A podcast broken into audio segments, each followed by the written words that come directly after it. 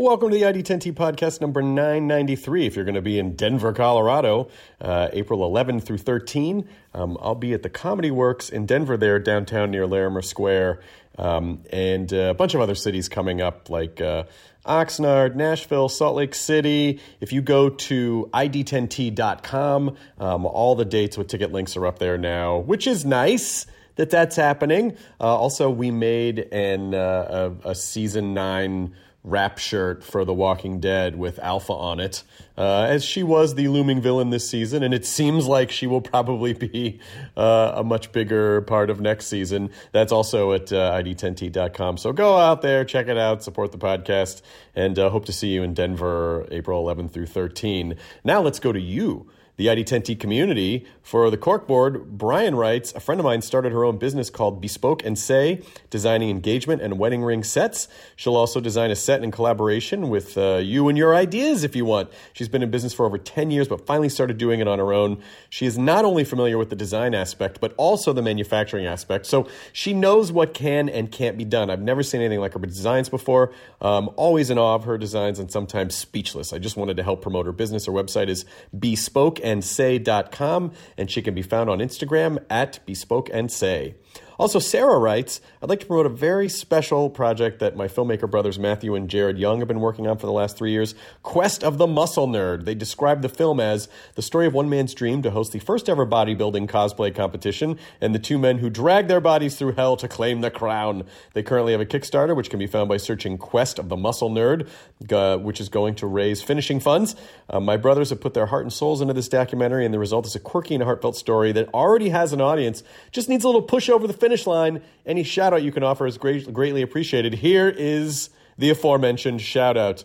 And uh, nice job. And this was this is really nice. Two corkboards with people supporting other people's things. That's very sweet. That's very, very sweet. Speaking of supporting people, I support today's guest 1000% Nikki Glaser, one of the funniest people I know. Uh, I've known her for many years. I've gotten to perform with her many times. She's also, uh, she was also someone who uh, killed on At Midnight every time she was on, has, has done so many things, and her career is meteorically rising at the moment. So you should follow her, enjoy her comedy. She has a serious show uh, on Sirius XM channel 95.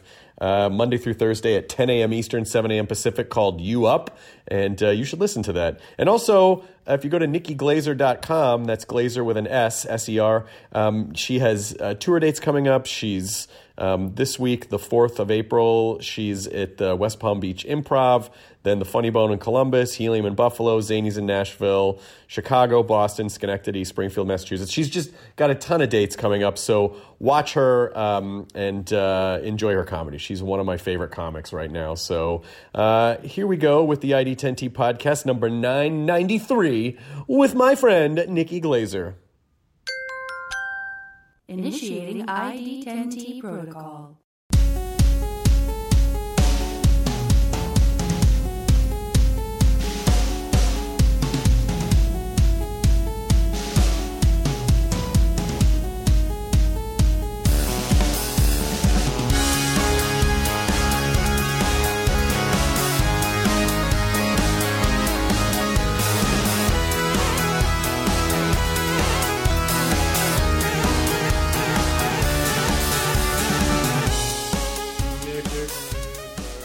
Are you here for Comedy Fest?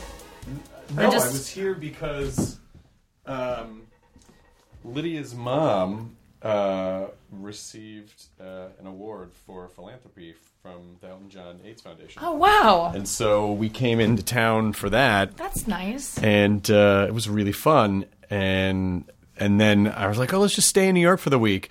And I was like, well, if I'm here, maybe I should just try to record some podcasts from people that I never see in LA. It's a great idea. Because someone thought um, she needed to move to New York to do uh, her own show every day. I know, so I could wake up three hours later. Was that it? Really? Honestly, that's why I did it. Because they gave me the show in LA, and it was from seven to nine.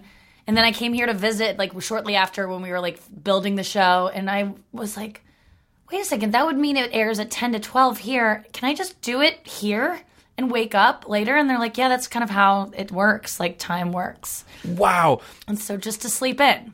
That's kind of funny because it it there is an angle on that story that's I flew I moved across the country so I could sleep in three more hours. Yes. And I kind of weirdly understand that. Is there a sound? Are you having a sound issue? Is it is the sound echoing off this Maybe. drum case? I'm hang a uh, blanket for you. Hang a little blanket. I didn't know if we'd the dr- started or not. Yeah, we started, and it's Okay, fine. great.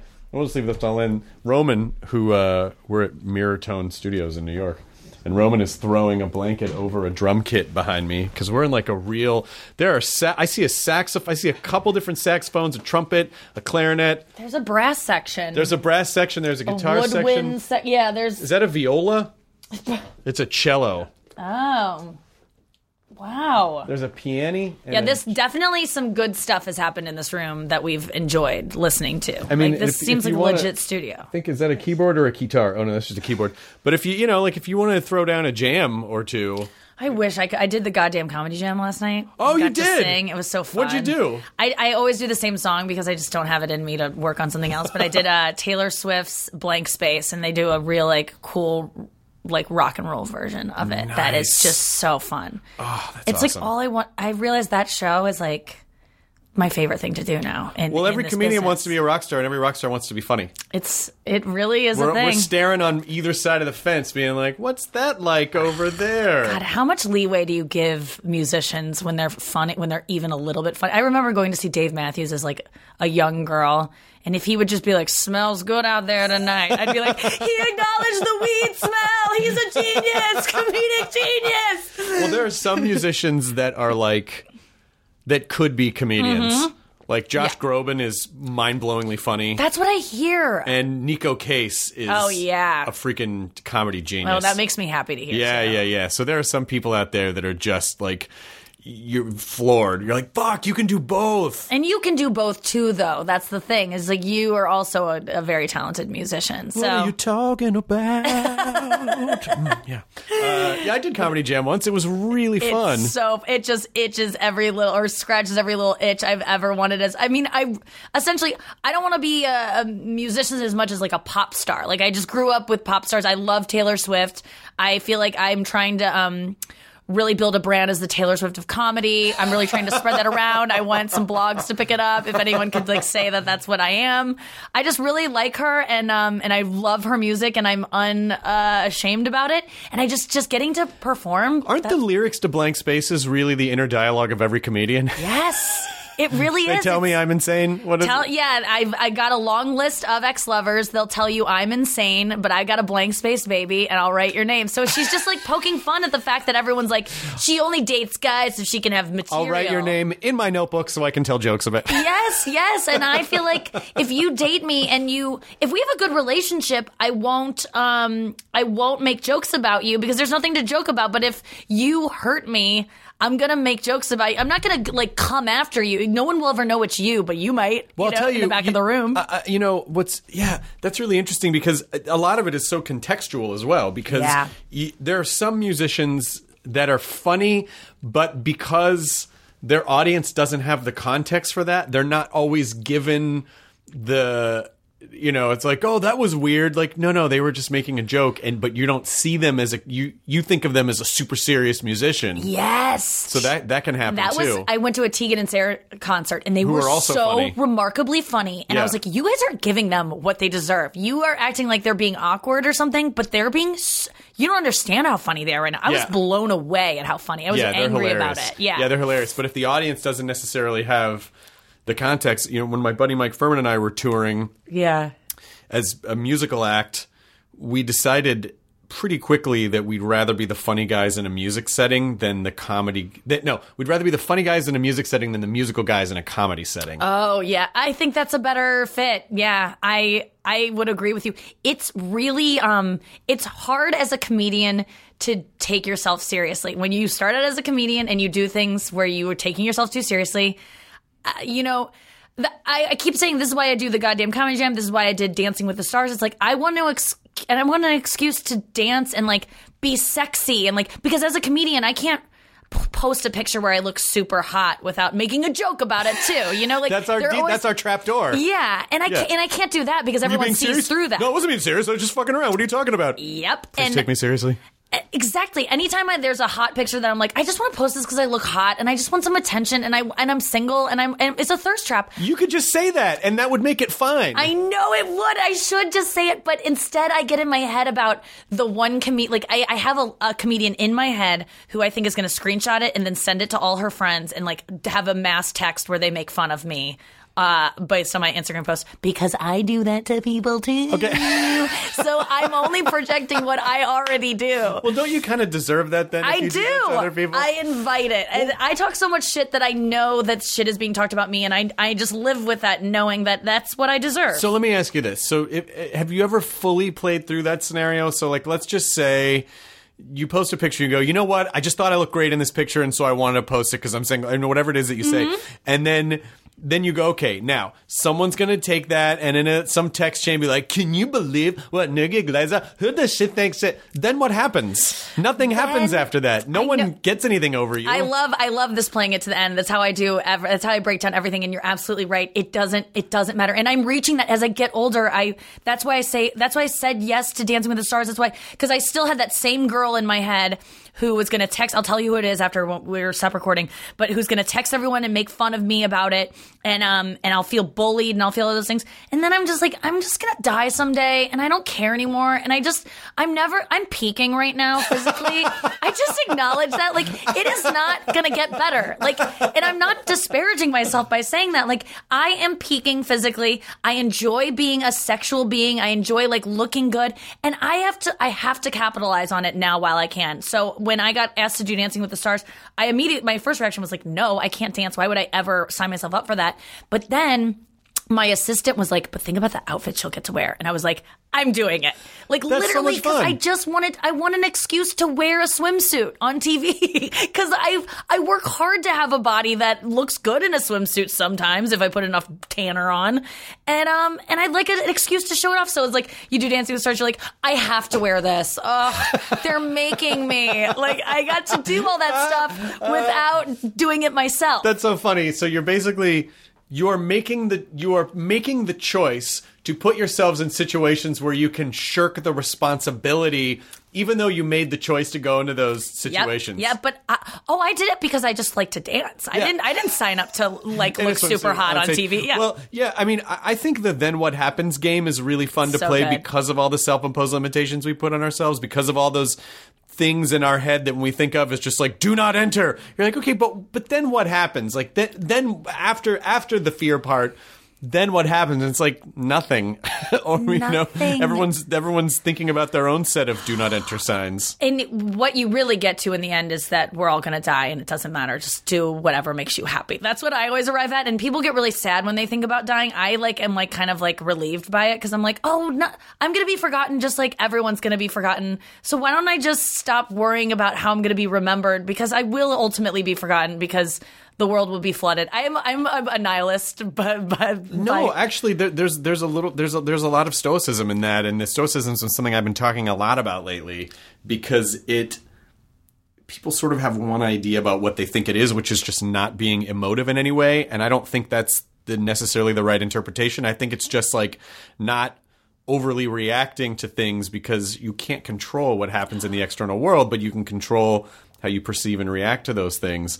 And there is a lot of wisdom in, you know, well, I mean, especially if you, um, you know, if you go through the AA stuff, Yeah. then you are, you basically, a, a lot of it is like, yeah, you're not the most important thing in the world, and that's great because you don't have to take responsibility for the entire external world.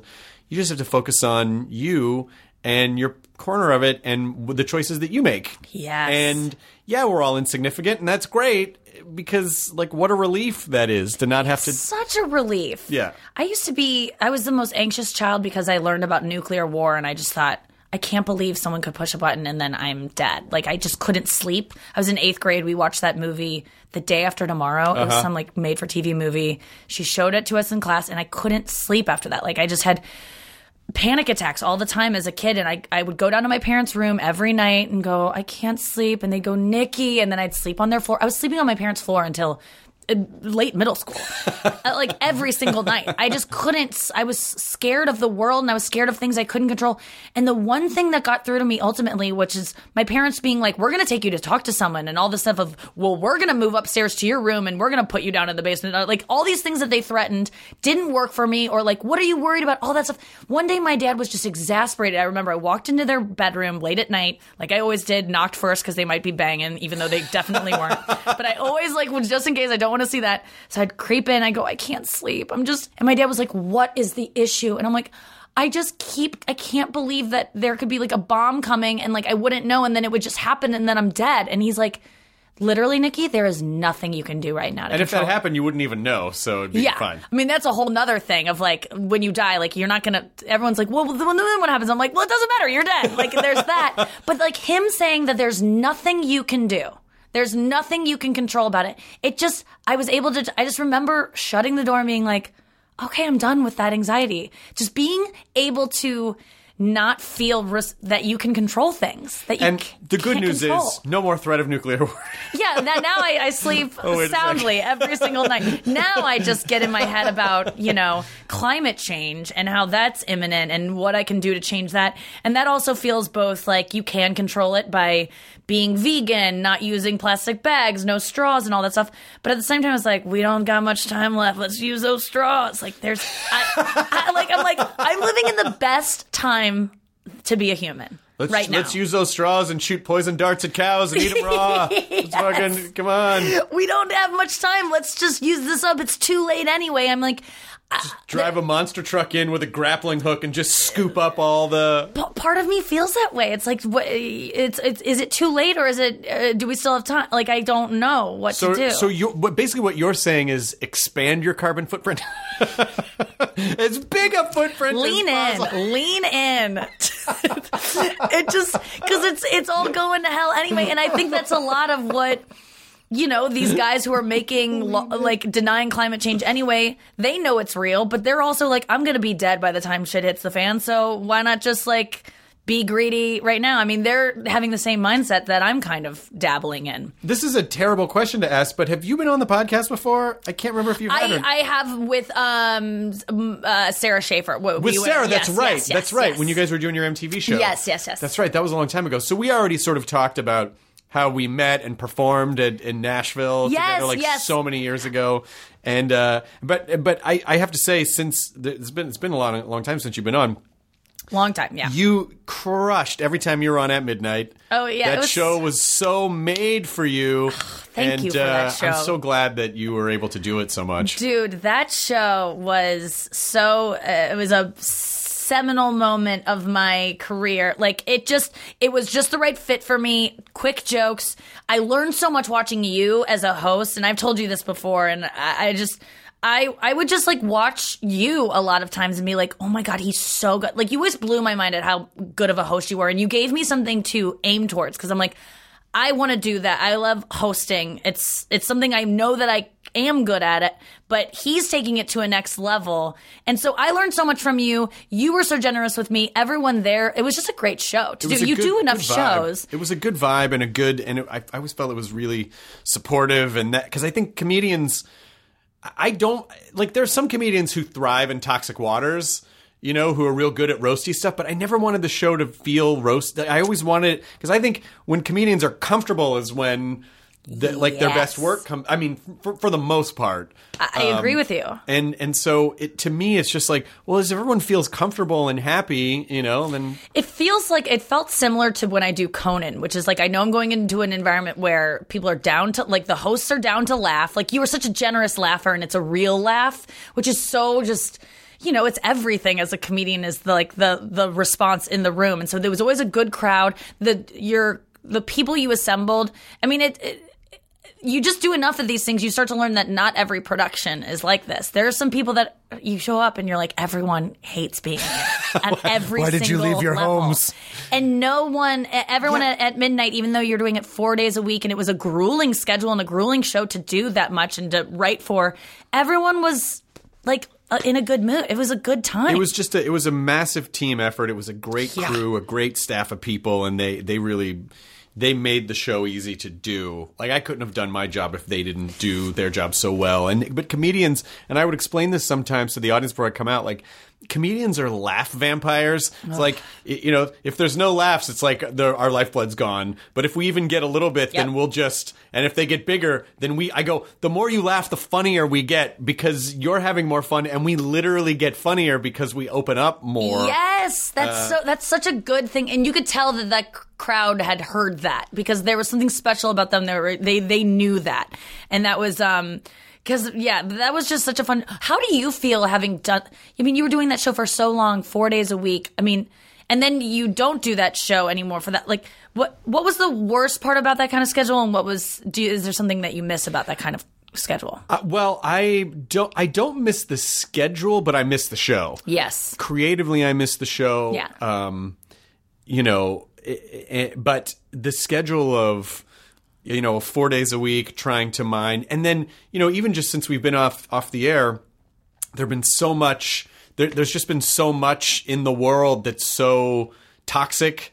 You know, like like it almost it almost seemed to start like right when we ended in August of 2017, and after a few weeks, you know, I remember I was I saw a couple of writers, and I was like, boy, I'm so relieved that we don't have to try to spin comedy out of the because social media is becoming so has become so toxic, and our show was based on what's going on in social media. It's like, how do we make jokes about any of this stuff? I don't know. We're, are we going to go to nuclear war? Are we supposed to fucking joke about that? You know, and there are some people that again who thrive in that environment. I mean, Yeah. like all the toxicity of our culture, like Colbert, just like and and and Kimmel, like guys who just who thrive in adver- adverse environments, you know. But I just like things to be fun and friendly and delightful, getting- and and so so I, I, like there are some things that I don't miss, but but overall, of course, I miss doing the show. It was Yeah, so much yeah. fun, and just as a comedy fan. It was fun to watch comedians be great. But I mean, it's just I'm almost thinking about the regularity of the show. It's something that it's every day. It's a thing that you go to. Was there something kind of nice about that for once? Because I feel like we're always just taking Sure. jobs here and there, and you do, you're somewhere different every week, and that was just consistent. Absolutely, it was fun. That, I, mean, crave like, that. I mean, I want to know what that's like. I, well, you have that. You have your daily show. I have my daily radio show, and I do. And that that is, you're right. I do love that about that. That it's like every day I feel like I've done something for that day. It makes me feel accomplished. Yeah, I mean, comedians, I think, are kind of like cats in the sense that we want structure when we want it. Yeah. And then when we don't want it, it's like, ugh, why do I have to? It's like, well, because Oh this is what you signed up for. you God, know? yeah, you're so right. So, so you know, I I did love the um I loved the pattern of like I'm the I'm the type of person that will eat the same breakfast for a year. Me too. And then and then switch, Switch. it up again, and then another year Yep. will go by. What's Same. what's your current breakfast? I mean, my current like I just like I get into bars. Like I do. I'm vegan, so I just eat uh, protein bars all day long. It's like most of my diet's pretty disgusting. But like I, I have the same order at the Comedy Cellar every single night that I work there. Like I get like th- they know my order. It's the most obnoxious order. But like I, I like I'm a creature of habit for sure, especially when it comes to food.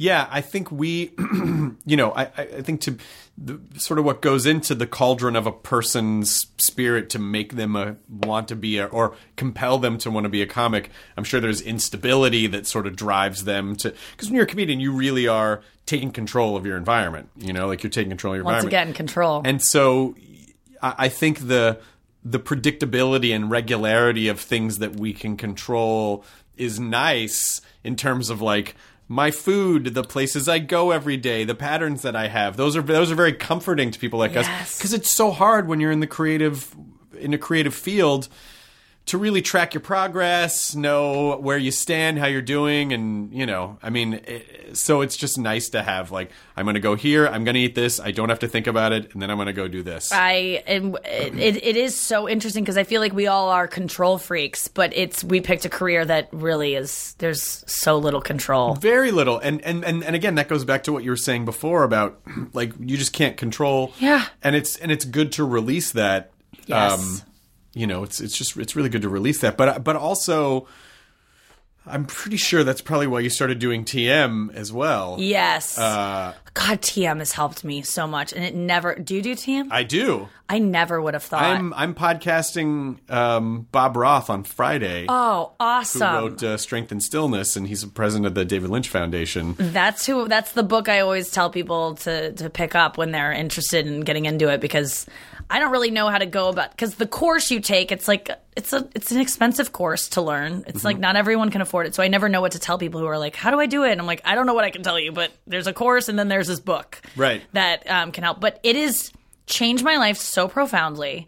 And I never would have thought I whenever people think about meditation, you know, they're just like I could never be alone with my thoughts. I was the same way. I was like the same I had the same all the same things going through my head of like meditation's not going to be for me. That sounds like torture to sit alone with your thoughts first thing in the morning. Right. I look forward to it so much. I never thought I would have. And I would die without it. I literally I can't I can't function without meditation. And it is always there to save me. Whenever I'm feeling anxious, whenever I'm feeling stressed out, I'm just like it's it's I don't know what I did before then. I don't know what I did before I was able to just go, "Oh, I can just meditate for 10 minutes, whatever I can grab." Well, we get used to, you know, humans, our survival. I mean, for however much longer we're going to survive. Um, but part of the reason why we sort of clawed our way into this place in the ecosystem that we did is because uh, we're very adaptable. And so, you know, it's like, how did I used to drink 15, 20 beers a day and eat cheeseburgers in the middle of the night? I mean, part of that was because I was in my 20s. But, Yeah. but how did I when I look back on that now? Like if I if I ate a cheeseburger at two o'clock in the morning, I like I'd have to take the next several days off work. you know what I mean? So it, but but but for a time, my body was just adapted to that, and so we're we're adapted to all the sort of the daily stress and trauma and stuff that we that we deal with, and then and then once you kind of let that go, then it's like, oh wait, I didn't realize, you know, I had the, I basically had, you know, I had weights on my soul for so long. I didn't know. Yep. And so then you kind of adapt to the new to the new way. So you just, I think if you just have faith in your own adaptability, that's a great. I think that's it really is it because I never would have thought I would have gotten to a point where I wake up in the morning and the first thing I do is just go out to my couch and close my eyes for 20 minutes. For 20 minutes, That's yeah. an insane thing to present to me in my life of like waking up and doing I have to go do radio, I have to brush my teeth, I have to take my dogs out. There's all these things that why would I ever look forward to 20 minutes after I've just spent you know 7 hours closing my eyes sleeping to go out to the it just seems so counterintuitive but it is everything. do you do it in the afternoon as well? Do you do it twice a day? I always do in the morning, always. And then if I if I'm having like a rough week where I'm like I'm anxious, then I'll I'll get in my afternoon one. But I should be doing it twice a day. There's no reason not to. But um Yeah, because it apparently it is very cumulative. So the more you do it, and and it's and and I and it's really just sort of the sum total of them. I mean, I've had those ones where right afterwards you feel transformed, and then I've had those meditation sessions where afterwards it's like, oh, I don't know if I really feel any different. But I but it's sort of like, you know, when you go to the gym, not every workout is going to feel like. Yeah, I really fucking I could compete today, but the sum total at the end of the year, you you you feel the strength you know over over a period of time so it's i think it, again it's really more about being process oriented than result oriented that's so it. and if you can do that then you, you'll be Because if if you are looking to meditation to feel that feeling afterwards, that this lightness and this like I'm I'm suddenly calm and I hear birds chirping that I didn't hear, it's not going to be that. Like I would say that. 99% of the time I have a meditation where I'm like I don't even know if I said my mantra. Like one of those, you know, where I was like I was thinking the whole time. I was Yeah. there was all thoughts and then and and and you know, but the best part about TM is that you can't do it wrong. there's no wrong way to do it and it's really just about um, you know giving giving yourself that time and and that's i think the other common misconception is that you have to like meditate real hard Yeah. but the idea behind this one is that you you just let go and you don't you don't have, to, to do, do anything. anything. it's just it, they, they've made it's it's it's designed to be as easy as possible it's awesome. but I think the word, but the two words that it should be called something different because the words transcendental and the words meditation sounds a little too hippy dippy for some people. Yep. It's like no, it's not. You know, and they feel like if they don't feel like they're levitating then they're doing it wrong because you're supposed to transcend or, but it's it's it's not that it's it it is exactly like your analogy to going to the gym of having like a, you know a, a decent workout on a elliptical where you're like you don't leave being like I'm ready for a marathon, but Right. it, it- or but it, cumulatively, you you know where I feel it is, um, and where I first saw it was I lost my purse. Like I left my purse in a cab, and generally my go-to is like, "You dumb bitch!" Right. Fuck, fuck, huh, fuck. Like walking around, like I can't believe I did that. I can't believe, like just like brink of tears. Just like whoever is there has to talk me off the ledge, and just me beating myself up. And then uh, since doing TM, I've lost my purse twice in cabs, and I've had the same reaction both times that were so unexpected to me because I'm so default, you idiot, you idiot, just talking to myself that way. That's just how I do it. And this time it's just like, oh well, okay. so I got to get a new license, I guess, and then okay, let's just go to lunch because there's nothing I can do about it. Like just having, just not freaking out. That's such a huge moment too. That's such a huge moment because I think I don't recognize myself. most people feel. I think most people feel um, like their emotional life is just something that they don't control. That they're just sort of dragged around by it. It's like, well, what? I mean, yeah, of course I'm to freak out. It's like, wait, but do you have to? Are you sure that you have to? And can can you make subtly different choices? You know, like. Would you rather have these catastrophic freakouts, or would you rather be the kind of person that just, you know, I think uh, I, the great way that I heard it referred to was moving with life, Yeah. as opposed to against, you know, against it.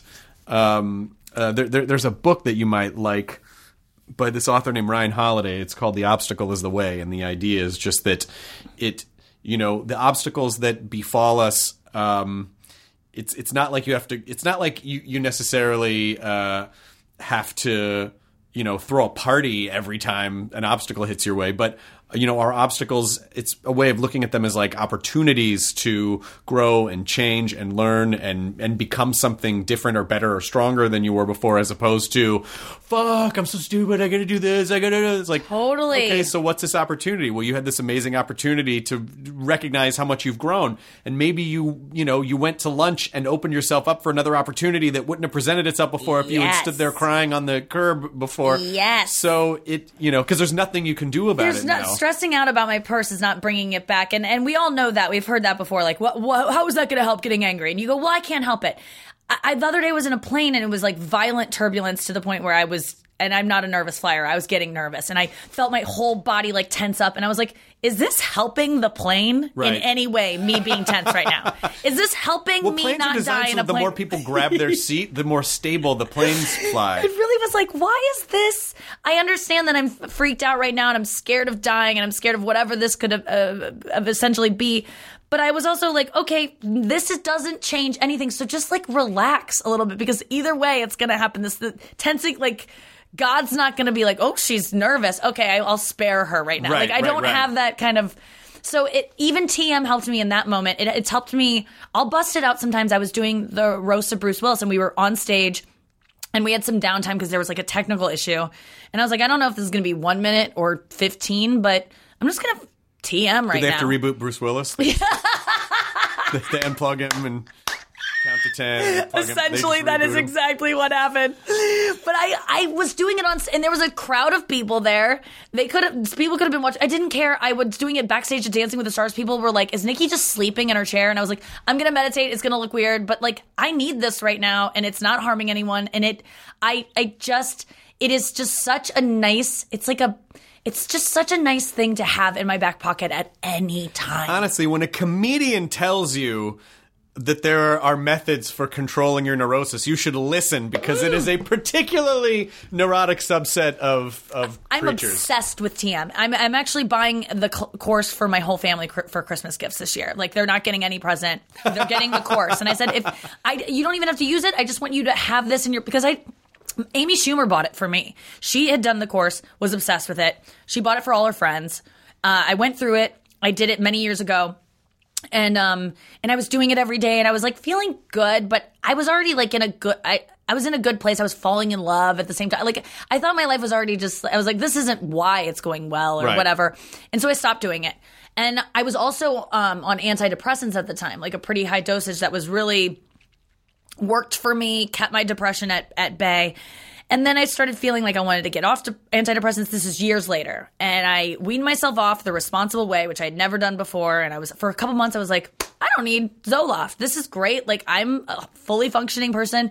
And I went through a little bit of, I think, mania of like, just having so much energy because I was off this medication. And I was like, my life is great. I don't need it. And then I crashed hard. It was like last December, I just had a, a terrible bout of depression. Like uh, I had only dealt with a couple times in my life, like scary amounts where it's like, I'm gonna have to, I'm gonna commit myself to a place because I don't like the thoughts I'm having. I can't help the thoughts I'm having. I'm not even conjuring them. It's not like I'm like, I wanna think about bad things. They're Right. just like, flying into my head and i'm like oh this feels like i'm losing my mind and it was terrible and because also my life was going so well there was nothing externally to be like that's why you're depressed everything was great and so I was ready to get back on medication, start seeing a new therapist, whatever it was.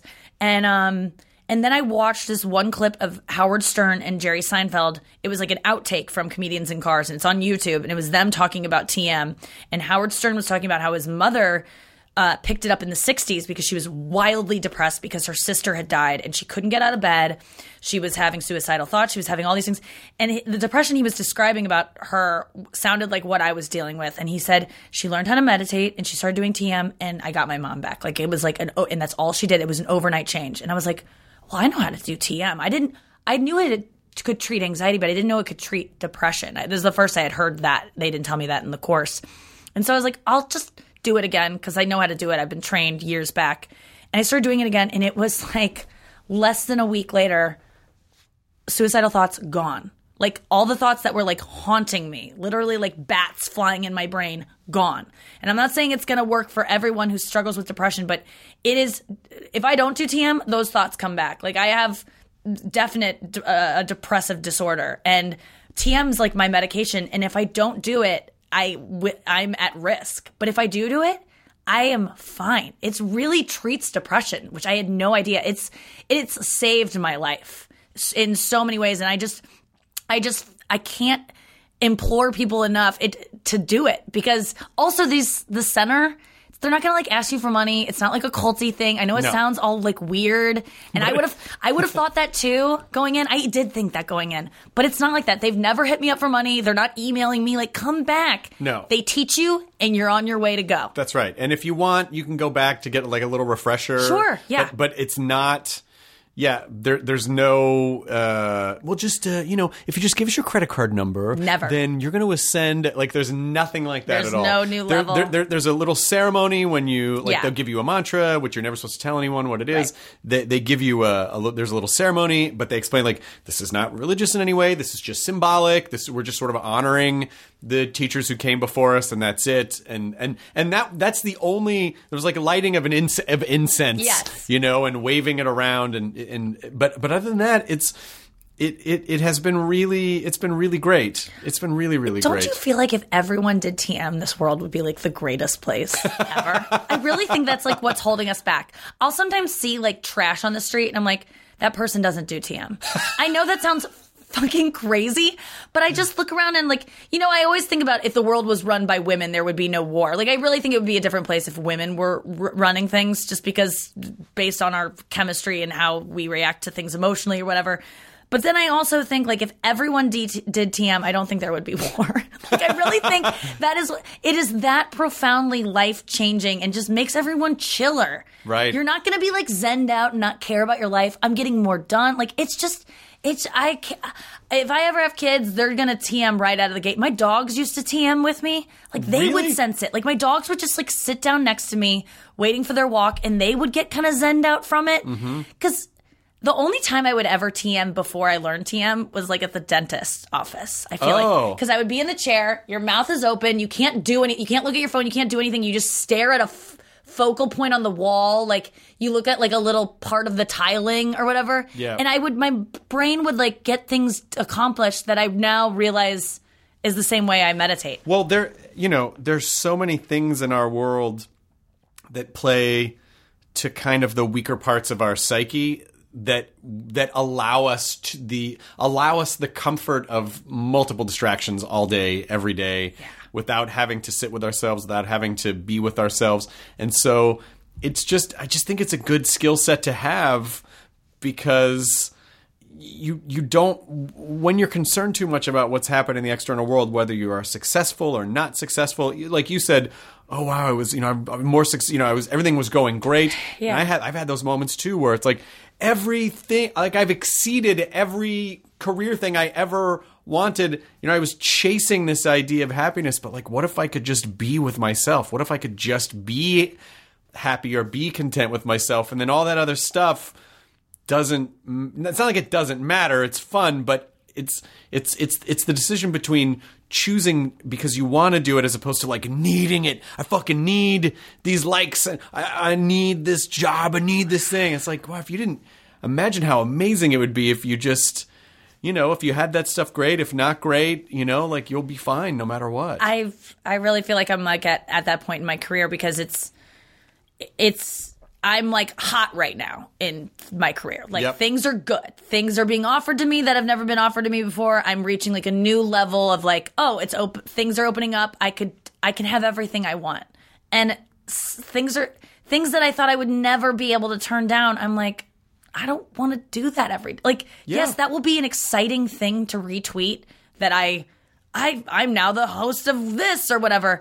But do I want to do that every day? Like do I want to and and now I'm starting to think uh, no. And and I it's really weird to because we are so propelled by success and what's next. And I'm just like kind of happy right now. That's the best thing. And by the way, that's the most success you can ever hope for. I know. Is being happy where you are and not having to do things that you don't want to do and doing things that make you happy. It doesn't matter what the size or the scope of the job is or what the paycheck is, but if you if you have that little bubble that you have like that you should just enjoy that as much as possible. Yeah, I think that that's what I I, I really don't know that I want to be more famous. I don't think that that makes you happy. I um I No, don't, because then you're chasing that. Like everything that we chase is an unfillable. Like it, it. You just you just keep trying to fill it, fill it, fill it, fill it, fill it, and then there, then there's no end in sight. And then that's not a good reason to you know. Yeah, you really should do things because you enjoy them and because they make you happy. I mean, that's just that just comes with a little bit of like getting growing up a little bit doing and- more things and realizing, oh, this wasn't what well, I yeah, thought. because the more stuff you do and the bigger things that you do, it doesn't like there's not a switch that flicks where it's like, oh, you did it, you know. Never. Uh, uh, what what ends up happening is you do you do bigger and better things, but you in your mind when you're envisioning that place of getting to that place, what you don't see are the responsibilities that come with that, the pressures that come with that, the problems, the fact that other people are re- like a lot more people are relying on you, a lot more people are attacking you, a lot more people are, you know, I mean, it's like all the responsibility stuff. You never, and and that's that's a classic. You know, it's it's just like the person who's like gets the genie bottle. I want this, this, and this, and then it and then it turns out to be the worst thing that ever happened to their lives because it they don't see all the shit that comes with it. So just enjoy your life as you are having it. I'm trying. Yeah, it's it's so hard to do that, but I really think that I'm getting closer to it because I'm able to say no to things now that I foresee being burdens. Like I can, I still get caught up saying yes to some things that I get there, and I'm like, learn from this. Next time, this is a no. But I'm getting better about it, and and I. Yeah, I, I, people are like, "What do you want for your career?" I'm like, "I just want to be happy." like, Yeah. I tr- and I don't know what that's gonna look like, but I do want to. which is different, which is a subtle difference between what I think a lot of people do, which is if I get X, Y, or Z, then I will be happy. Yeah. As opposed to, you know, it's like, oh, what if you just figured out how to be happy in spite of X, Y, or Z? And then if you got X, Y, or Z, great. And if you didn't, then great. You know, you're still you're still happy. Yeah, it's so tough. It is so tough. But is. I'm It's not, get- it is work. I mean, it's it's so much work, yeah. It's it's work in the sense that you know, it's like, uh, you know, if you if you exercise regularly, it's better for your long term health. Yes, it's a lot of work, but it's worth it. You know, like Always. fitness doesn't just happen to you. The same that you know, like happiness or you know, like that stuff doesn't just happen to you, but it's worth it Yep. and it's con- it's something that is for the most part within your control. I always think about this. My friend Sarah Tollemache, comedian, uh, says like she's never left the gym and gone, why did I do that? and it's like such a simple thought, but it's so true. You've never once left the gym and thought, I shouldn't have done that. Right. Like it's uh, so why? What's keeping you from d- having that fit? Like you've never because your regretted brain it. because I think your you know the the part of your brain I think where your internal monologue lives for for a lot of people unless you figure out how to change the the monologue but for the most part you know I think its intentions are good but its intentions are only for your immediate short-term comfort and you know and pleasure. Yeah. and so anything that's slightly uncomfortable your brain's going to go don't don't do that you know? But then once you do it then you feel good and your brain's like well that was great. So it's really just about kind of ignoring the the part of your brain. It's like it's learning when your brain is trying to talk you out of something that's a little uncomfortable. But but the uncomfortable parts are where we grow. Like those are the growth moments. If you never had uncomfortable moments you you would not you would lack depth you would not be very strong you would not be you know so you know we have to fitness training really teaches you like yes when you when you get a little uncomfortable that's where you reap the benefits Oh, it's the on. best feeling when you're like, I want to give up so much, and then you keep going, and you're like, oh my god, and then you don't even, you can't even relate to the feeling What if, what, if, what, if, what if comedians become here we're talking about like fitness and meditation and mental health like so lame. it's sobriety. And sobriety, Oh, and you're so vegan. Lame. I know. It's it's just.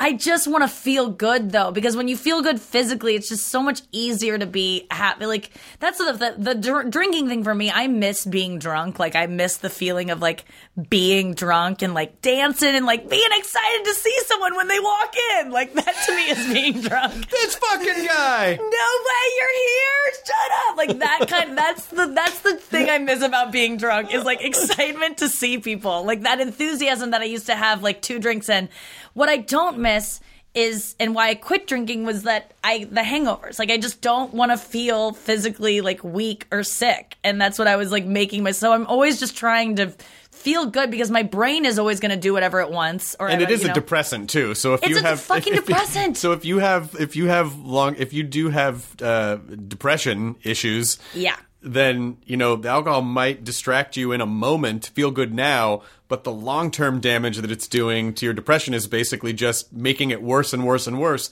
so that you drink more. It's so parasitic. You know, addiction is so parasitic in that way. Yep. Um, Same with food addiction. You're depressed, so you eat, and then you get fat, and then you're depressed because you're fat, and then it's it's the same thing. It's like it, they all feed. It's it feeds itself, and it's or sex, or gambling, or yes. work, or workaholism, or anything else. yeah. And I mean that it's I just replace one thing with the other. I don't know when I'm to f- land on one that just like works for me, but I just much like you you switch from like this breakfast is for me this year. Like I feel like I switch addictions and it can go from exercising to like uh overeating and or sex like i and i don't and everything's it's not alcohol anymore it's never cocaine but a pot sometimes i'll overindulge like i definitely smoke pot and feel guilty about that but i'm just like i'm just trying my best and and and it and i also look about like i always think of you know, I picture myself when I'm happy being like in a couple and like having dogs and like, and I'm single right now, kind of, I guess. But I really, sometimes I, I look to a man for happiness and then you can't do that. But also, that is a part of being happy is finding a person and being able to be happy with them. yeah, but you're not, supposed but to. it, but but but it's not. Yes, when you're with someone and it's working, yes, you are you are providing a very symbiotic happiness. But it's but there's a difference between that and then only feeling validated because someone else is in your life. Yeah. those are two different. Yep. those are two entirely different things. And you always have to remember. You know, when you're making choices, someone said this to me. I can't remember. I wish I could credit the person who said this to me, but um, uh, pleasure is not happiness. So if you remember, like, yes, you know, like there are things that are pleasurable. Doesn't mean you shouldn't enjoy pleasurable things, but just remember that pleasurable, like the pleasure road, is does not lead to happiness town in long term. So true. If anything, it's like, watch out for too much pleasure because then that reads there's a downfall. yes, of course there is, because you just get stuck in it. It's just an endless. It's just an endless loop. It's so hard to be a human. Well, you're you're and and things are you know again things are going well because you've made good career choices and because uh, you're funny as shit. I mean, like I always, it's so much fun for me to see because I I that when we did those shows together in Nashville, like in 2010 maybe or Yeah. whenever it was. And I saw you perform. I was like, "Oh yeah, she's got it. Like she's got Aw, the thing. thanks, man. She's got the thing." Thanks. And then just sort of watching other people discover that about you Yeah. is, is really fun because Aw, you know thanks. you're like, "Yeah, of of course, I knew it. Of course, she's hilarious." I've been around a while, which is nice because I, I got started young, so now it's like things are starting to click and I deserve them and I can really I don't feel like undeserving of them. It's nice to show up and be like, yeah, I can knock this out of the park and I've I've got this and maybe you've never heard of me. This is my favorite thing that I, I you you must have gotten this early on, not at this point anymore, but like you go on something, people are like, "Who's that? Who's Nikki? Gla- Who's Chris Hardwick?" Like Yeah. people, like that's a popular thing that if you go on uh like like when I was on Dancing with the Stars or any kind of show where there's other celebrities and you're you're um being compared to them. Well, who's this girl or the roast? That's always like, why is she here? And I'm like, have you? Did you? Were you born knowing everyone that you know? yeah, exactly. And, and- You have to learn new people. and almost and almost how like if someone doesn't know you somehow you're not valid in some ways. It's like, well, I never heard. Well, so fucking what? I've never heard of you either. and didn't you have to learn who Tom Hanks was at some point? have you ever always known who Tom No, Hanks was? just no, we're born with that knowledge. It's, It feels it's like we ingrained in our DNA. Everyone just knows the movie Big without ever having to have seen it. You just know. it feels like we are sometimes. It's the yeah, get, getting to this point where it's like um where I, I I I could see my career going a certain way, and I'm like, do I even want it to go that way? Because there are opportunities. It's just that it's it's it's really fascinating. There's this new thing where like um I've noticed on Instagram, like bragging is like popular now. Like it's not even humble bragging, like just straight up bragging. it's like acceptable. Like I think millennials don't like when people self deprecate. Like it's they were grew up being like, "You're amazing, I'm amazing, everyone's special." So and I know that's like a, a well trodden uh, concept to talk about, but I really think it's true because now I'm leaning into this like I'm great. Like I'm just testing out. Like I sold out shows this weekend. I'm only telling you because I sold out, and I want you to know because I'm bragging. Yeah, yeah. And like people like ex- that works because I've seen other comedians use it and other people who are successful just straight up brag and. It works better than being like, I'm an idiot. Like, my default is always self deprecation. That ain't working anymore. No. I'm leaning into this other style. I'm like, if you tell people what you are, they just believe it. Like, you can create your own narrative about who you are. Well, yeah, and then also, you know, like because the people that agree, the, the sort of the algorithms will support that. Yeah. they'll start showing you things, and but but in a way, I do think, you know, in the way that you can to some degree sort of hack a social media algorithm by the choices that you make and the things that you follow and the things that you post or whatever. I think there is a life algorithm that does the same thing that if you if you sort of do if you do that in life, then life will start showing you the showing you that path as well. Oh, whoa, so yeah. that there, there there is sort of a um, a congruent life algorithm that will do the same thing. So that if you're constantly shitting on yourself in life, it will start showing you reasons why you should shit on yourself. But if you, you know, I'm not, not saying you have to say like I'm the best at everything, but if you start, you know, making better choices and surrounding yourself with people who are, you know, good, who challenge you but are supportive, uh, and you know, like then. I, I then I do think life will start showing you more of that stuff too. You're right. I think you're, I think you just nailed it. It's truly about just respecting yourself, and if you respect yourself, the world then respects you.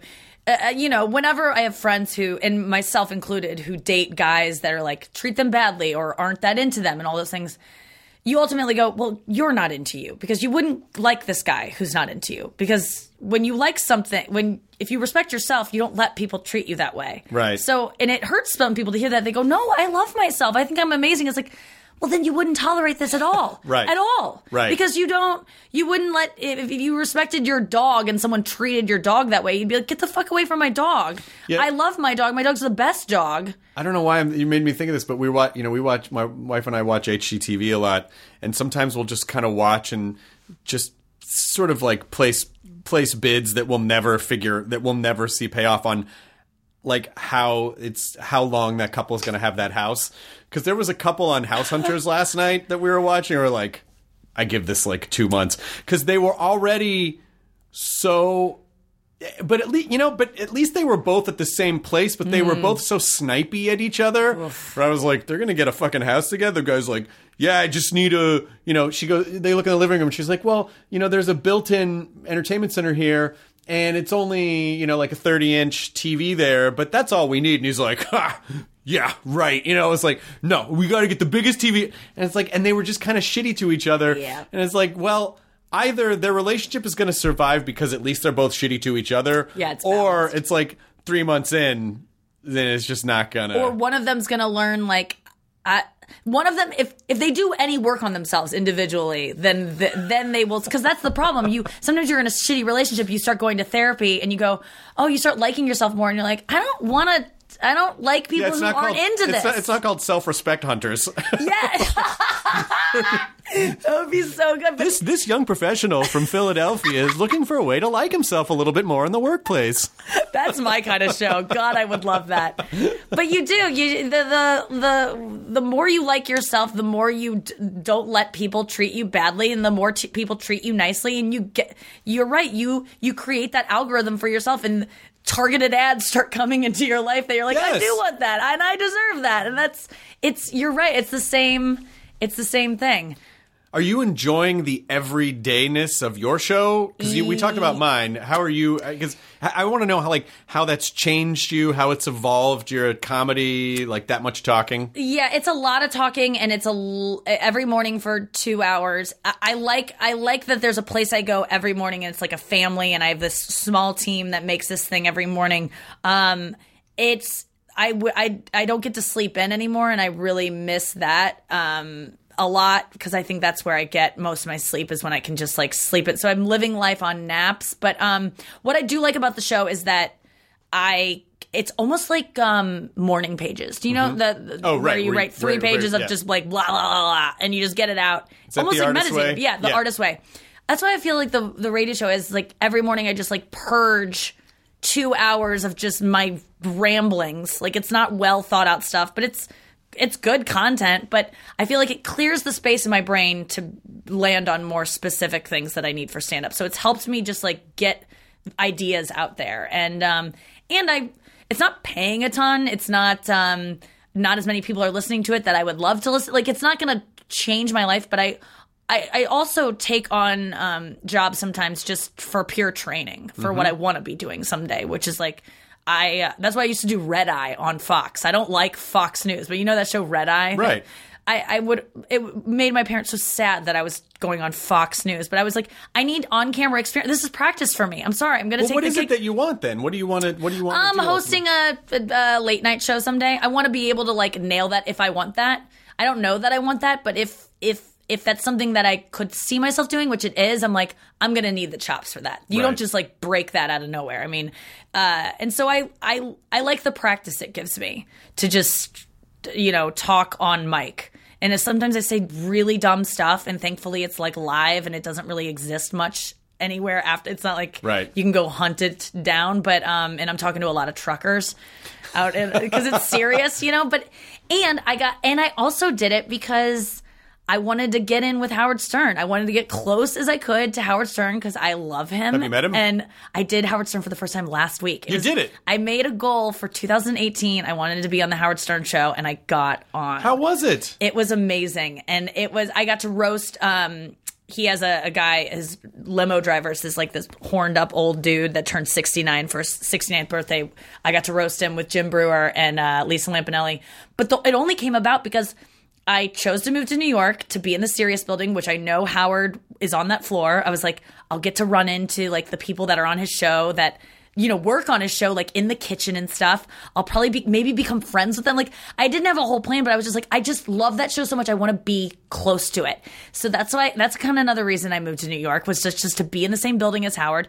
And then I got to know the people that were on his show. They got, they were like, we want to get you on the show. They found a way to get me on the show. And so it all just came together so beautifully and, and it went great. And I was just, that to me was like the great, I really, I didn't, it wasn't something that I was like, I'm going to sneak my way in there. It just ended up working perfectly. And I see that, um, I see that I can do that stuff. I can like manifest those things and not manipulate my way into it, but Right. just it just happened, and I I accomplished my goal of 2018. I'm so happy because I was I and and now my goal is my next goal. Do you set goals? Sure. I, think never have before. goals. Yes, goals are good. I mean, the thing with goals though is that I think it's important to not be so rigid Mm-hmm. because a goal is really an excuse to take a journey. Ah, And it's the journey that makes you, not the achievement of the goal. The It's just like a nice button on the thing, but the achievement of the goal is a millisecond, and then it's done. Yeah. And then you still have, and then you have to be okay after it's done because you're like, oh, I just achieved that thing. But it's really just about looking back and seeing what the pursuit of that made you. And I think a goal can change along the way if you start learning stuff about it, or you're like, oh, this isn't what I thought it was. You don't.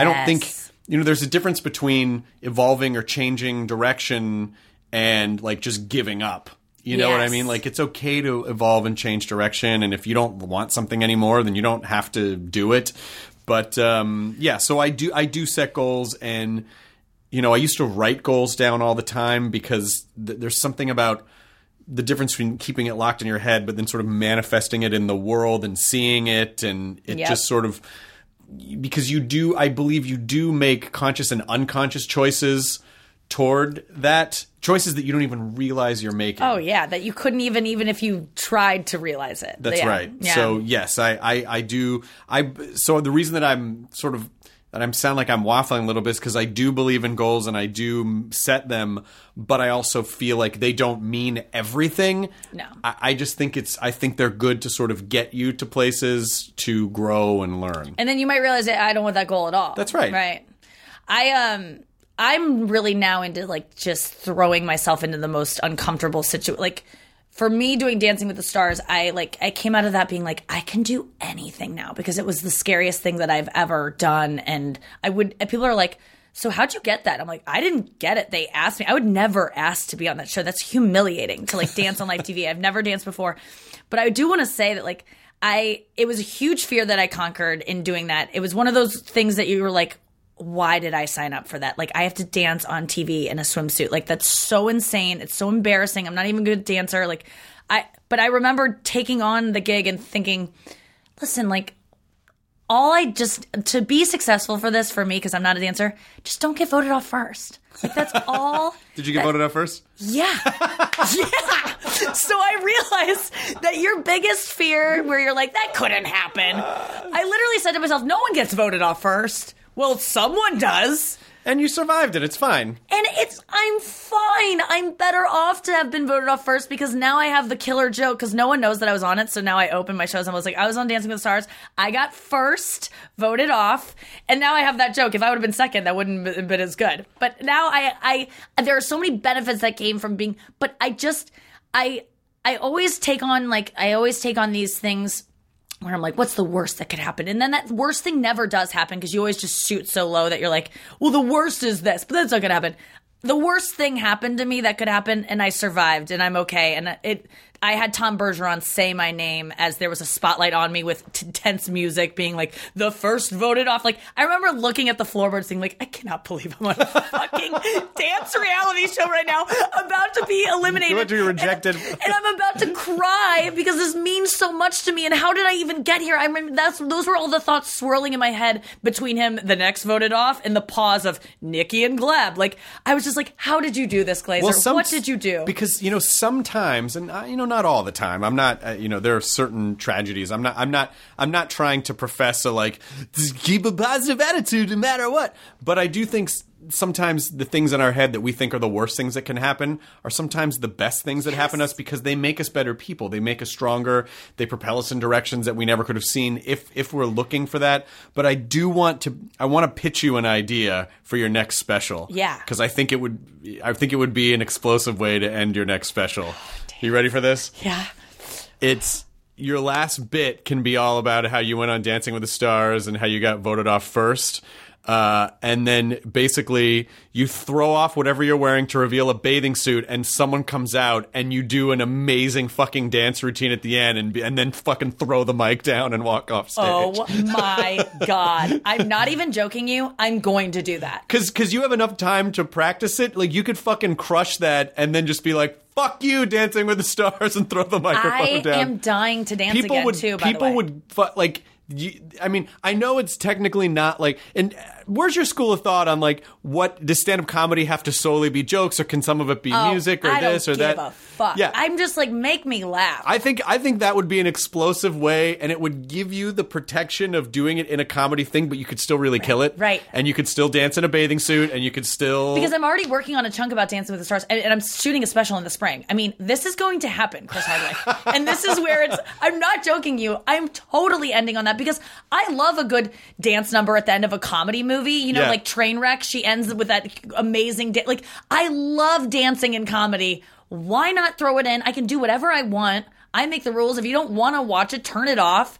Ah, it's such a good idea. And think about this: if you hadn't been voted off first, then you might not have thought to do the bit, and that could be an explode. Like it could, you could just you could make something really fun and cool out of it. I am so excited to learn a new dance. I am so excited. you gotta have this. someone come out in their outfit and do the. Oh, I'm gonna get my old partner back in the mix. and I'm dying to touch him again. This is so exciting. He's the hottest guy I've ever met in my life. that was like why I was the most sad about getting eliminated. It was like, oh, I don't get to be dipped and swung around by this guy. What's the process for that? Like, Oh, like what dear. it seems. It's a month of practice leading up to it, and it's every day, four hours a day, Fuck. seven days a week, and it was the greatest. I mean, you will understand this. I kind of took Dancing with the Stars as like a break from my life because I just do so much Yeah. that when you do Dancing with the Stars, you can't do anything else. Right. It is just dancing, and I was like, oh, good. I just get one thing now. Because when you're not dancing, you're resting for dancing. Yes, you can't do anything else. You cannot. You have to ice your feet. You have to. You have to sleep. There is no other time. And so it was really like it was the most fun thing. I've I loved it. I lo- I was so sad to be eliminated because I wanted to like do more dances. I was I was truly bummed. Oh, but it was it so was a fun, month though. of it. It was so fun. But I got injured, and I if I wouldn't have gotten knocked off, I would have just gotten more injured. There's no time to if you get injured, there's no rest time. You just have to learn dance after dance. So I would have just gotten more and more injured. And Yeah, I almost wonder. Like, I mean, I'm sure it's fun to win those shows, but I wonder if it's more fun to just like do it and then not have to carry all the responsibility of Yeah. like.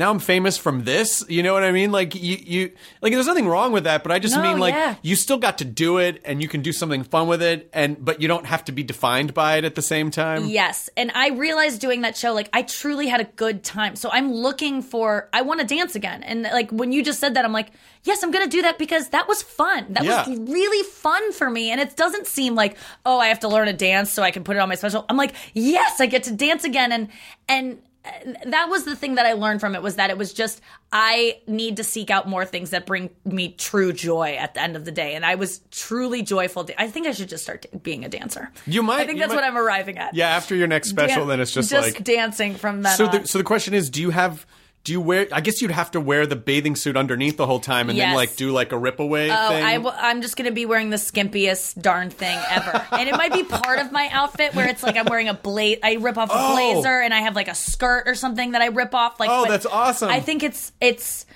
I'm so excited about. I mean, I was really inspired by Adam Sandler's special. I loved Adam Sandler's How- special. I keep 100% calling it fresh. Nanette. I come, it's the new Nanette. It, you know what I, I I'm so glad you said that because So good. It first of all, the songs are really good. So good. And he uh I thought like watching a performer be so comfortable in their own skin and the and have fun. and have fun and the and the, the intercuts were so seamless Yeah. because i know like chris rock did that one special where he was in like three different cities and and it cut together Yeah. but but this one but adams it was edited in such a way where if you had your eyes closed you with the exception of the crowd reaction because there's like he was at largo and then he was at like I don't know, like, like Carnegie Hall or something. Yeah.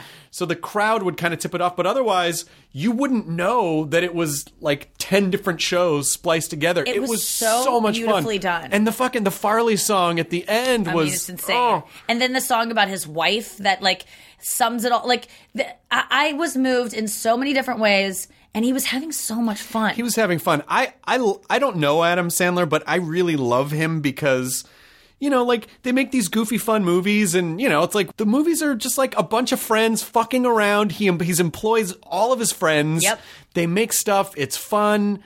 They're all funny people. Like it's, I I really, really love what he does, and I fucking, I'm so glad you said that. I am obsessed with it. I can't stop talking about it. I, it really has re. Um, it's just changed the way I view comedy. The way that Nanette, everyone was talking about, like this is going to change comedy forever, and and it did change the way I approached some things about stand up comedy. But Adam Sandler, I just realized there's a silliness to it that is unapologetic, but he is genuinely having fun up there. He is laughing during bits in a real way. Like he's having so much fun, and I was like, I am not having enough fun on stage. I'm doing the bits, I'm I'm I'm getting them out, and I'm getting laughs and everything. But I really want to be more in the moment. And I gotta find a way to do that Sandler thing, and I'm and. I the three nights of doing comedy after I watched his special, I felt different on stage, and I um and I I.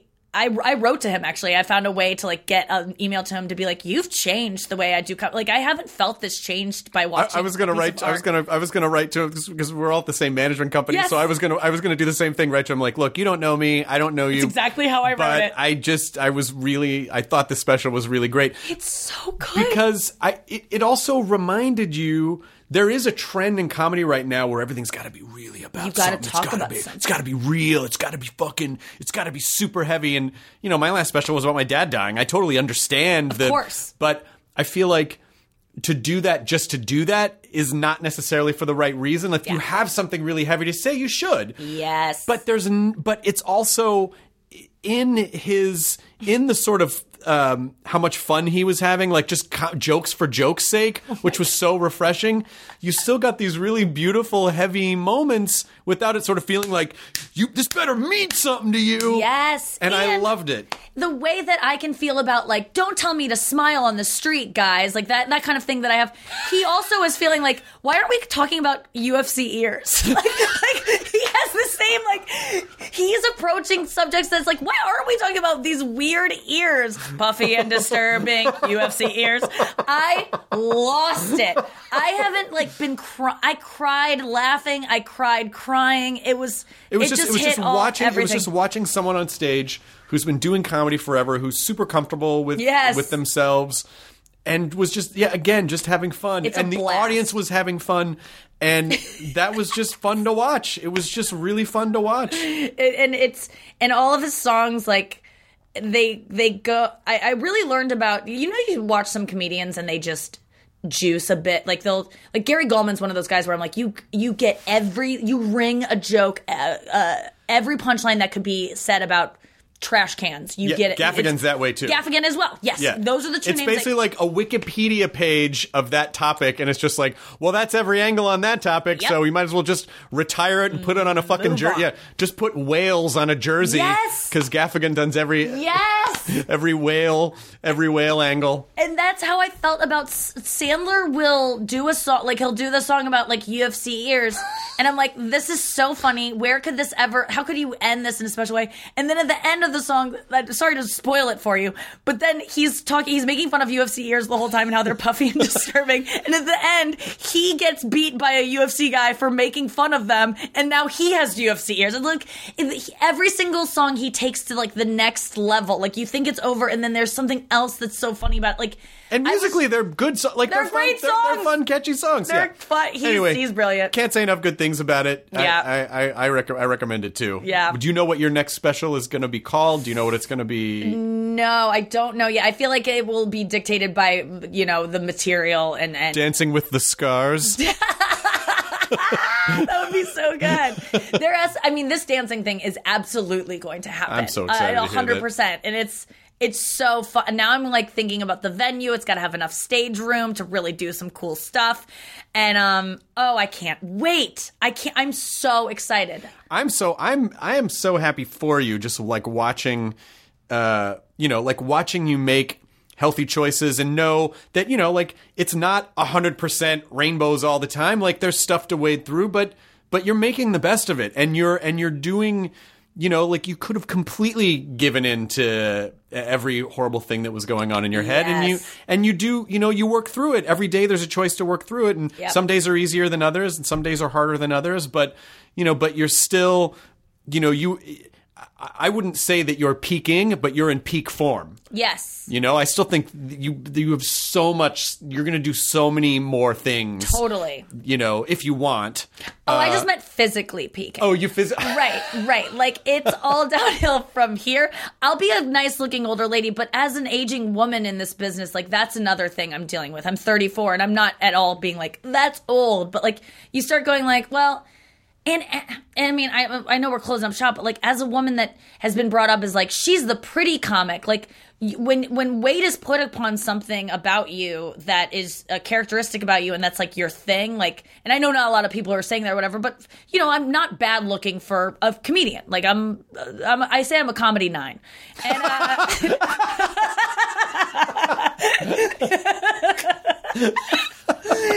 but when you start to lose that because as you age as a woman you become less sexually desirable all that things like a, a part of you be, you start to question well is that why i was successful in the first place? And if that goes away what am i going to do? Is anyone going to want to listen to what i have to say? And and you start questioning those things and it's and it's hard but i'm I've I feel like I've gotten a really good head start as like when I I always just knew that I'm going to age at some point and that I got to be okay with my you know what though? But before- but I don't. But I don't.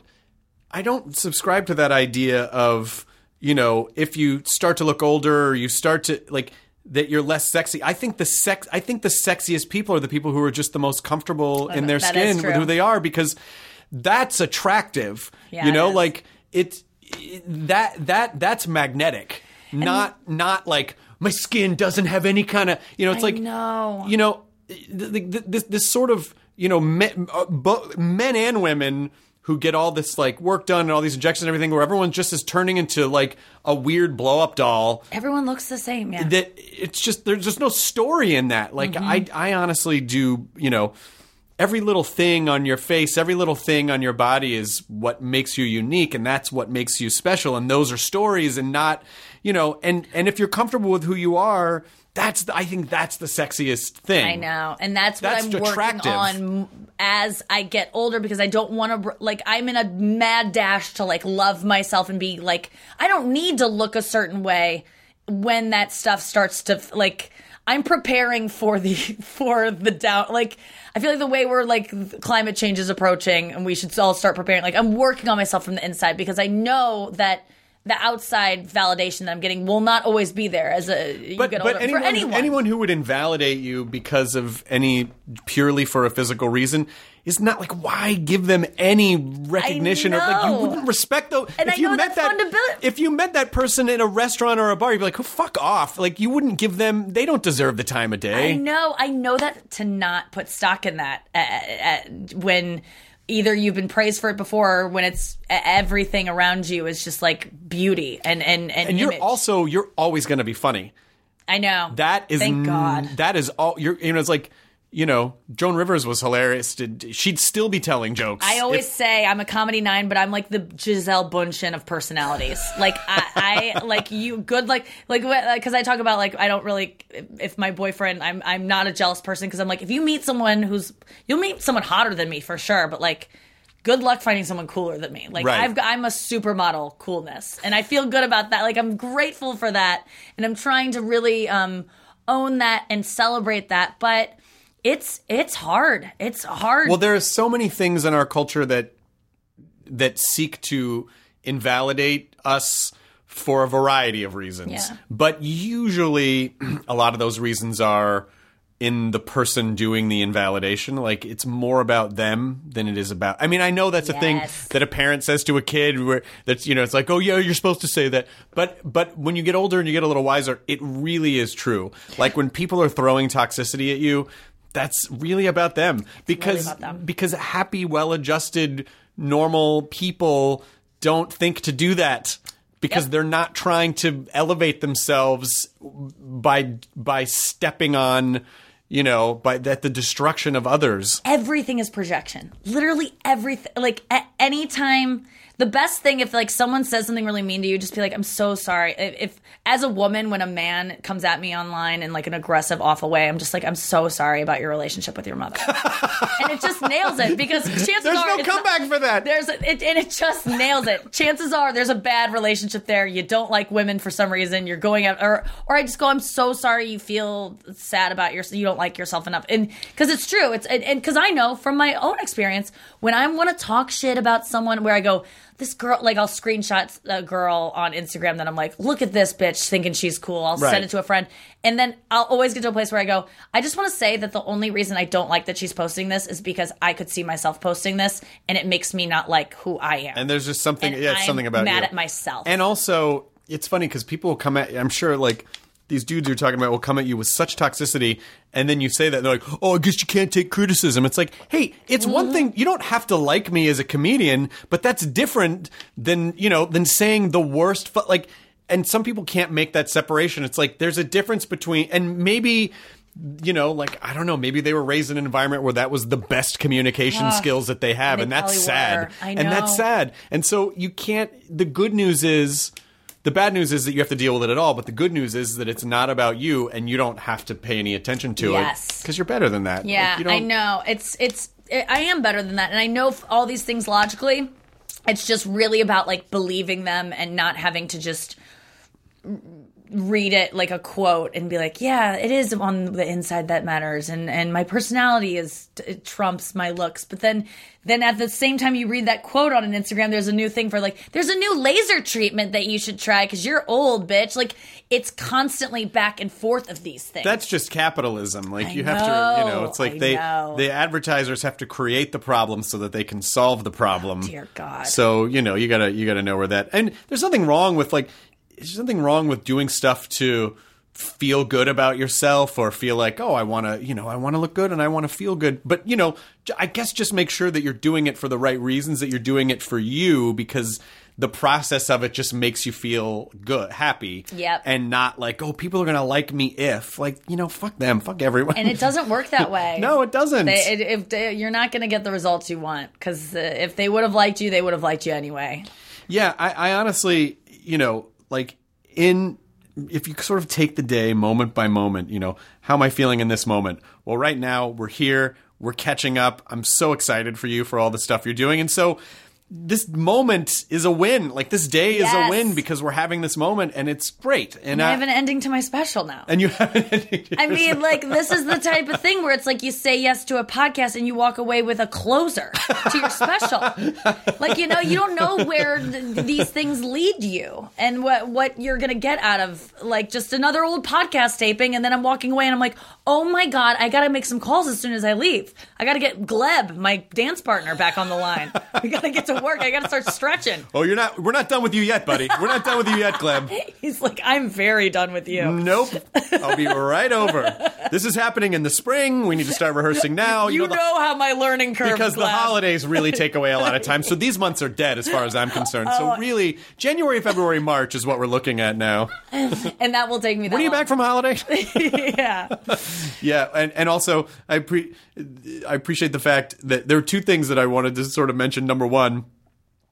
I have this backpack that you saw when I came in, and I said, "Oh yeah, you know, I got this. This backpack is really well made, and I never have to get another one." And you said, "Isn't it? Wouldn't wouldn't it be great if more things in life were like that now? Like Yeah. we're not a culture anymore of." Uh, of one and done in terms of stuff, we've accepted somehow, and technology has conditioned us to believe that when we buy a new phone or we get a new thing, we're going to have to get another one soon, Yes. or it's not going to be good, and so they're going to have to just update, update, update, update, as opposed to just like here's a thing that's done. I- c- consumerism is it's just too much. We're making too much trash. I'm not into it anymore. I like things that last.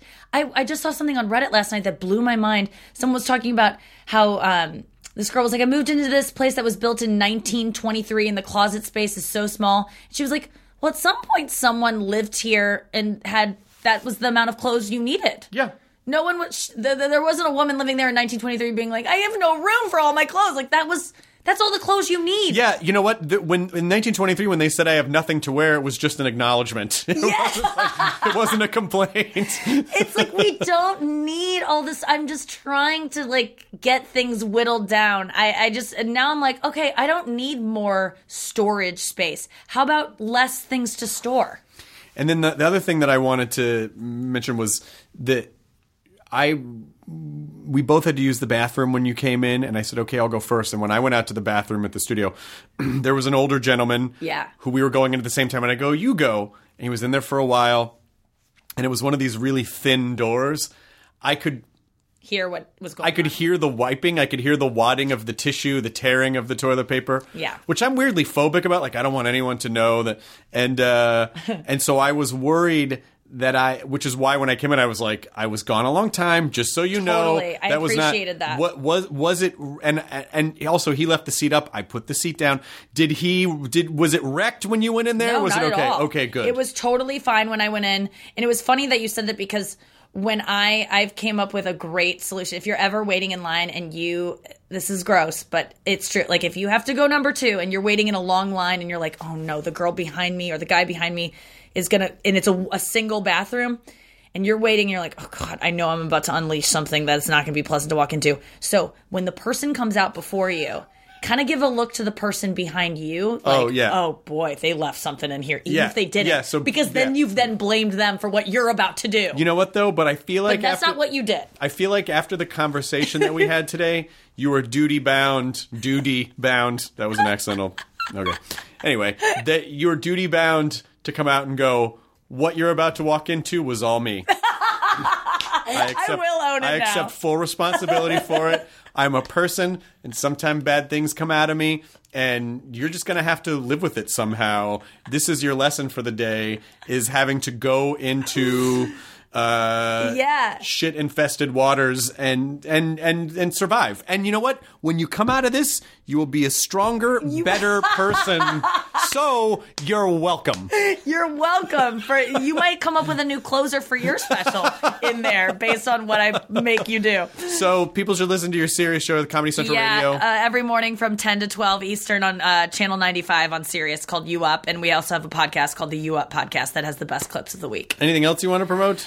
Uh, no. Any dates? Any Uh, stand up oh dates? yeah, you know I don't know when this is going up, but you can check uh, NikkiGlaser.com. I'm going on tour like every single week until June, and I'm on the road, and my hour is just like really great right now. So you should go see me live. Fantastic. And then also you could look up uh, TM at the David Lynch Foundation. Yeah, do that, man. Yeah. Ugh, the best. Yeah, and and uh, just uh, breathe, be present, enjoy Yeah. your burrito, enjoy your life.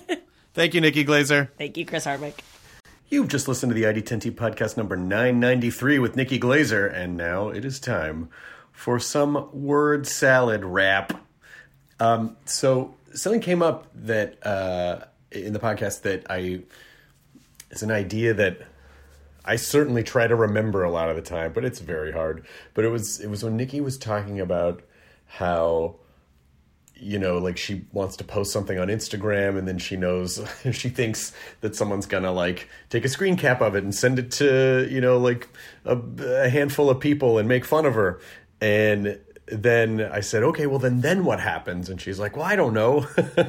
and I think then what happens is a great tool to logically combat like catastrophizing and worst case scenario thinking. Um, you know, catastrophizing and worst case scenario thinking has a place evolutionarily with human beings, obviously. You know, your brain wants to prepare you for something terrible that might happen or some stressful thing that might be a, a possibility a- around the corner. Um, but uh, for people who do that commonly, it's sort of funny how we don't prepare for the best case scenario ever. Hey, what if this thing goes great? You know, it's always we try to steel ourselves for what could go wrong or what you know what someone might I don't know do or what what. Uh, uh, taking a risk in a, in a business thing might like what might happen or what our family might do or say. So I think it it's just a it's just an interesting little exercise you know, your brain builds this wall. But for some people, they just kind of get stuck in that loop, that catastrophizing loop. And what happens in the it's not even really a loop. The catastrophizing thing is really more of a um, quicksand, a funnel that goes down and down and down because one catastrophic idea then kind of scans around for another catastrophic idea and then it just sort of compounds into like a mega catastrophic idea which is very not likely usually to happen. So, first of all, it's important to remember that when you do catastrophize, um, it is highly unlikely that that I mean, it's obviously not impossible, but it is highly unlikely that uh, that thing will will come to fruition. So, getting stuck on it isn't really going to help you. What's the saying about you know? Uh, a hero dies once, but a coward dies thousands of times. you experience the, the, some sort of horrible thing over and over and over and over and over again. Uh, if the thing actually happened, you'd only experience it once, and if it never happened, then you would just be experience. Then you wouldn't experience it at all. But if you catastrophize, you're just experiencing it over and over and over again. So then what happens is kind of a fun exercise. Maybe you write it down or maybe you think about it. So, you know, something catastrophic pops up in your head. Oh, these people are going to shit on me if I put my work, you know, if I, whatever, I'm an artist and I put my work out there and then people are going to say it's shitty. Um, and then just kind of go, okay, well, then what happens? Well, then they're going to say it's shitty. And then, okay, and then what happens? Are you still alive at that point? Are you okay? Do you still, well, yeah, I guess, and you know, I guess I could make more stuff or ignore what they're saying. You know, if you really kind of, I think it's in a way, it's you're you're trying to pit your logical brain against your emotional brain, or just use it to keep your emotional brain on a leash a little bit, so that it doesn't just run run wild. Um, with unlikely scenarios that are fear based.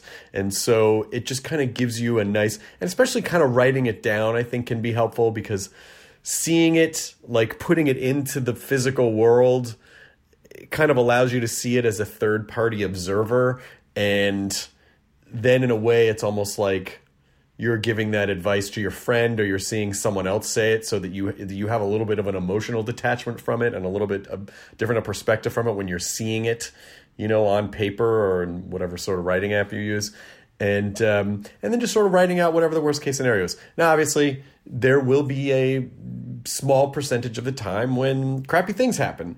But I just don't think it's most of the time when we do this kind of thing to ourselves. So, yeah, that's it. The next time you kind of get into one of these uh, little uh, shit funnels, let's call it, uh, maybe just say, okay, uh, possible worst case scenario, then what happens next? You know like that is it is it actually the worst thing if i'm walking through it logically? Um, now if you allow yourself to continually think of the worst thing over and over and over and over again and then the worst thing and then the worst thing and then the worst thing and then the worst thing you know that's probably not going to be helpful. But if you can really sort of talk it through logically with sort of real real ideas about what might happen and then sort of reeling, realizing like well even if that did happen you know i'd get to the other side of it or i would you know i would work harder to put out better work or i would you know just just kind of giving yourself a little bit of a um, an emotional safety net by sort of pushing through the garbage and not just allowing yourself to get stuck at that point. So I hope any of this makes sense. Um, go easy on yourself you are worth it. You don't need to beat yourself up endlessly. You don't need to limit yourself endlessly. It's good to be, you know, it's good to be wisely cautious and not, you know, obviously you don't want to tear off all your clothes and run into traffic. That would be dangerous, but, you know, not everything in the universe is out to get you. so, again, take it easy on yourself. I appreciate you, and uh, I hope you have a great uh, rest of your day. All right. We'll see you next week in your ears. ID10T scanning complete. Enjoy your burrito.